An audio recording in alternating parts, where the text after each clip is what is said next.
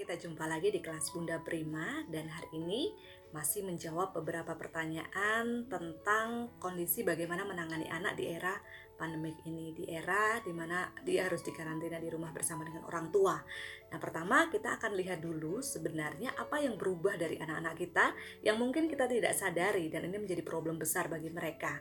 Nah saya mengamati dan mencatat ada lima hal di sini ya.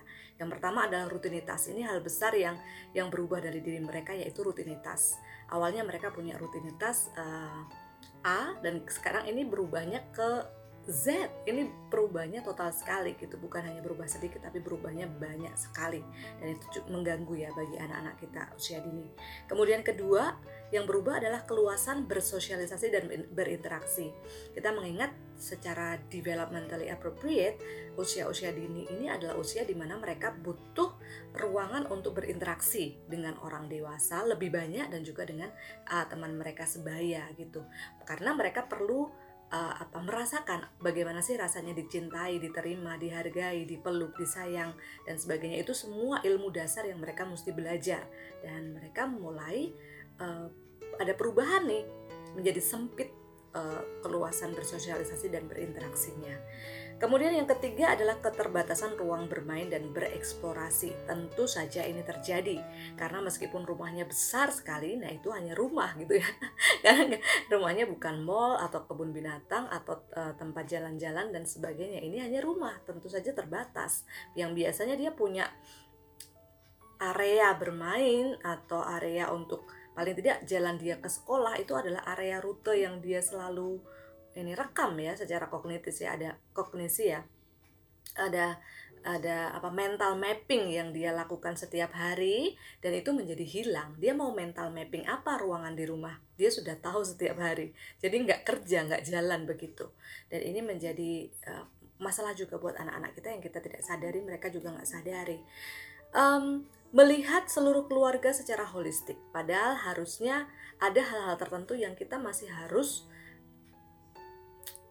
uh, apa ya bukan tutupi sebenarnya tapi kita harus jaga dari anak-anak. Contoh ketika suami dan istri berada di rumah 24 jam bersama dan terjadi konflik. Ada hal-hal yang anak-anak bisa tahu nih uh, waktu kita berkonflik sampai kita menyelesaikan konfliknya anak-anak bisa belajar. Tetapi untuk anak-anak usia dini mereka tidak di, belum waktunya untuk melihat the whole process.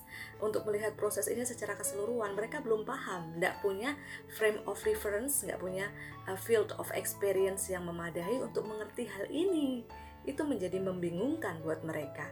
Dan ini uh, problem juga. Selanjutnya tidak ada ruang untuk mengekspresikan kegelisahan. Ketika mereka gelisah, biasanya waktu space mereka itu lebih luas, mereka bisa ekspresif nih. Ketika di sekolah misalnya perusutan kemudian dia uh, ayunan atau gantung-gantung mainan yang macam-macam yang ada di sekolah sekarang ruangan berekspresi itu menjadi sangat sempit gitu. Dan ini menjadi uh, hal-hal lima hal yang uh, saya amati menjadi problem besar bagi anak-anak kita. Nah kemudian masalah yang muncul karena problem ini adalah uh, menjadi ini bingung gitu. Anak-anak menjadi bingung gitu. Overload information. Mereka mendengar hal-hal yang tidak seharusnya mereka dengar pada usia mereka.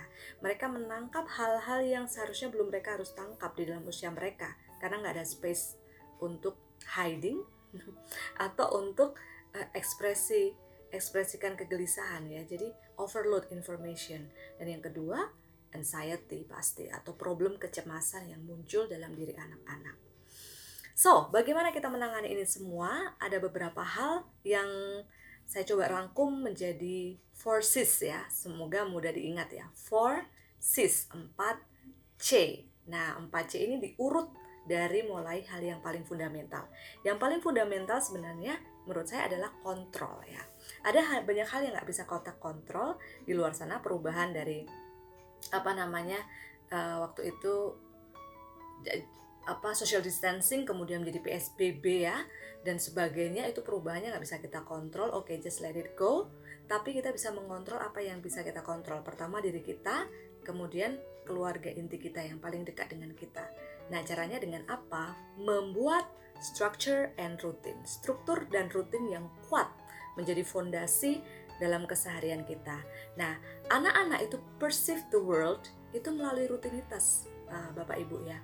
Jadi mereka itu menerima dunia dengan melalui rutinitas yang sudah ter tersusun gitu dalam hidup mereka. Maka anak-anak yang rutinitasnya itu kacau, nanti ketika dewasa dia akan alami insecure gitu. Tapi ketika dia punya apa rutinitas itu stabil, stabilitasnya dia kuat, he, he or she will be okay. Mereka akan jadi oke okay, gitu. Nah, bagi kami uh, tips yang sangat sederhana adalah membuat daily rutin seperti ini ya Nah, Kak, ini tiga minggu pertama proyek kami adalah membuat daily rutin seperti ini ya. Mulai dari jam 6 dia bangun, jam 7 harus ngapain, jam 8, 9, 10, dan seterusnya sampai tidur lagi. Nah, kita ajak anak-anak dalam menyusun ini supaya dia juga e, berperan serta gitu ya. Jadi dia juga ikut menyusunnya, ikut menggambarnya, ikut mewarnanya, sehingga dia ngerti bahwa oh ini bukan it's not just an instruction, itu bukan hanya sebuah instruksi, tapi ini aku yang buat juga and I will commit with my parents to do that. Nah, minggu-minggu pertama itu cukup susah ya dilakukan karena uh, apa namanya itu mengubah ya mengubah segala rutinitas dia sebelumnya tapi tiga minggu berjalan itu terbentuk dan ketika itu sudah terbentuk aduh enak sekali gitu. Kita mau ngapa-ngapain sudah tahu daily rutinnya apa. Begitu bangun tidur uh, apain minum air putih dulu? Lalu biasanya dia makan uh, biskuit ya makan biskuit. Oke habis makan biskuit minum susu sedikit kita ngapain? Kita outing. Sporting ada di depan rumah. Oke kita sporting sebentar habis itu ngapain? Mandi. Habis mandi apa? Dan seterusnya dia sudah ingat nih sampai sampai jarum panjangnya harus ke angka berapa dan seterusnya dia udah udah apa teliti itu gitu sehingga waktu kerja gitu misalnya kita ada space kami harus bekerja tanpa bisa diganggu. Maka waktu itu juga kita paskan dengan misalnya dia punya dalam satu hari dia punya space untuk nonton TV. Kami hanya apa, apa izinkan dia nonton TV ya. Nah itu bisa waktu dia nonton TV, zret kami langsung masuk ke ruangan kita masing-masing untuk bekerja. Nah seperti itu sehingga itu memudahkan kita juga. Kita tidak stres, kita punya uh, space, anak-anak juga tidak stres karena dia tahu apa yang harus dilakukan. Nah, Hal yang kedua ini adalah yang menentukan Bapak Ibu, yaitu komitmen. Nomor satu tadi ditentukan oleh yang nomor dua. Nah ini banyak kan yang terjadi setelah mereka membuat rutin yang yang apa cerita kepada saya atau berbagi kepada saya adalah paling susah adalah membuat komitmen ini gimana caranya gitu. Waktu di minggu minggu pertama udah nyerah duluan kayaknya anakku nggak bisa deh kayak gini. No bapak ibu anak kita itu very smart sangat pintar mereka bisa yang mereka butuhkan adalah komitmen kita gitu. Kalau mereka nangis-nangis nggak mau kan hanya nangis, nggak masalah. Nangis itu kan ekspresi dari anak-anak. It's okay. Kalau nangis ya peluk temenin aja, tapi kita tetap konsisten nih. Oke, aku ngerti, kamu susah banget lakukan ini. Ibu mengerti sekali. Aku peluk kamu ya, tapi kita tetap harus jalani ini. They need to learn about that. Ya, dan kita yang harus komit ya mereka akan lihat kalau kita komitmen mereka akan akan lihat dan teladani itu kemudian yang ketiga adalah connection nah connection ini adalah uh, bagian yang fleksibel atau cair dari uh, structure itu tadi. Bukan artinya bisa berubah-ubah bukan. Tetapi koneksi kita dengan dia kami punya waktu space itu benar-benar hanya bertiga itu kalau malam. Kalau malam kita punya waktu untuk membaca buku, berdoa, baca firman Tuhan, nah itu benar-benar kami tidak melakukan apa pun hanya itu saja. Sampai uh, dia tertidur. Nah pada waktulah pada waktu itulah kita membuat connection gitu, kita membuat uh, hubungan relasi yang dalam dengan dia. Sehingga dia tahu bahwa dia dicintai meskipun kita konsisten dengan dengan apa rutinitas setiap hari. They know they are loved mereka tahu mereka dicintai karena kita membuat koneksi.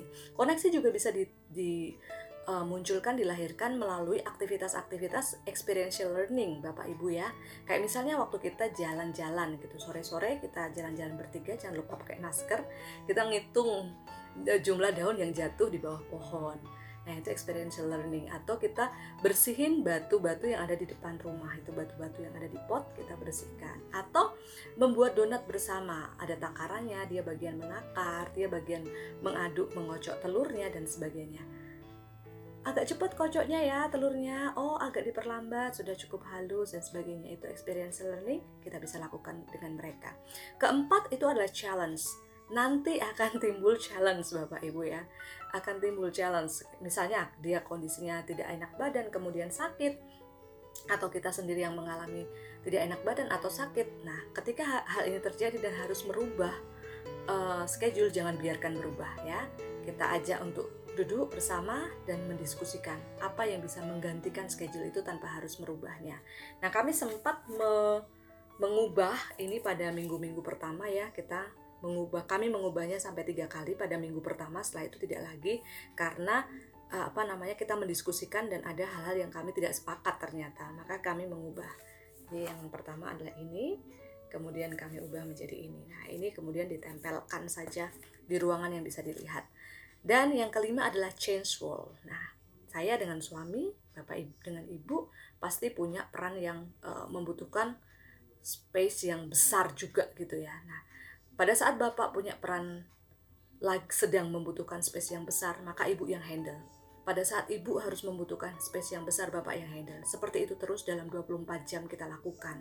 Jadi kita harus mau harus vulnerability ya kita harus muncul untuk change role atau berganti peran and that's okay kalau kita lakukan itu semuanya di dalam sukacita uh, dan juga semangat yang menyala-nyala untuk kebaikan anak kita? Pasti bisa. Ada seorang guru yang tadi saya rekan saya yang tadi bicara ada satu quotes-nya dia yang bagus sekali. Saya mau kutip di sini.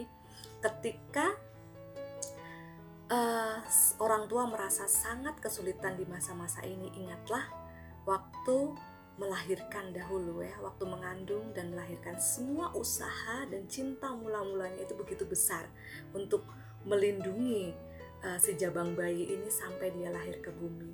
Nah, ingatlah itu dan kita lakukan itu bersama. Mengingat bahwa anak ini adalah anugerah yang Tuhan berikan untuk kita. Saya quotes dari Mr. Ricky ya. Thank you so much untuk hari ini. Lain kali kita jumpa lagi. Bye bye. God bless you.